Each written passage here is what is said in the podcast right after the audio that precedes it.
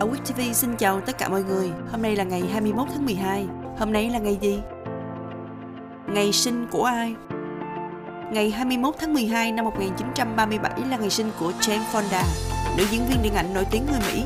Bà đã hai lần đoạt giải Oscar. Năm 2014, bà vinh dự được trao giải thành tựu trọn đời của Viện Điện ảnh Mỹ. Vào ngày này năm 1942 là ngày sinh của Hồ Cẩm Đào.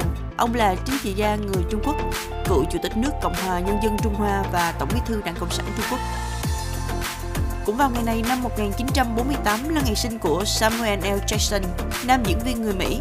Ông đã đóng Nick Fury trong Iron Man, Iron Man 2, Thor, Captain America và Marvel The Adventure. Tháng 10 năm 2011, Jackson đã vượt qua Frank Welker để trở thành diễn viên điện ảnh có doanh thu cao nhất mọi thời đại. Ngày 21 tháng 12 năm 1950 cũng là ngày sinh của Jeffrey Katzenberg.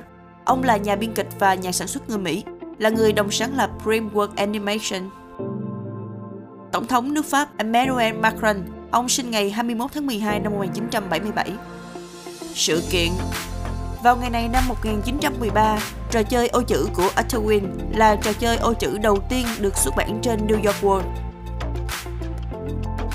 Cũng vào ngày này năm 1937, bộ phim hoạt hình Nàng Bạch Tuyết và Bảy chú lùn được trình chiếu lần đầu tại Los Angeles. Đây là bộ phim đầu tiên trong loạt phim hoạt hình kinh điển của Walt Disney.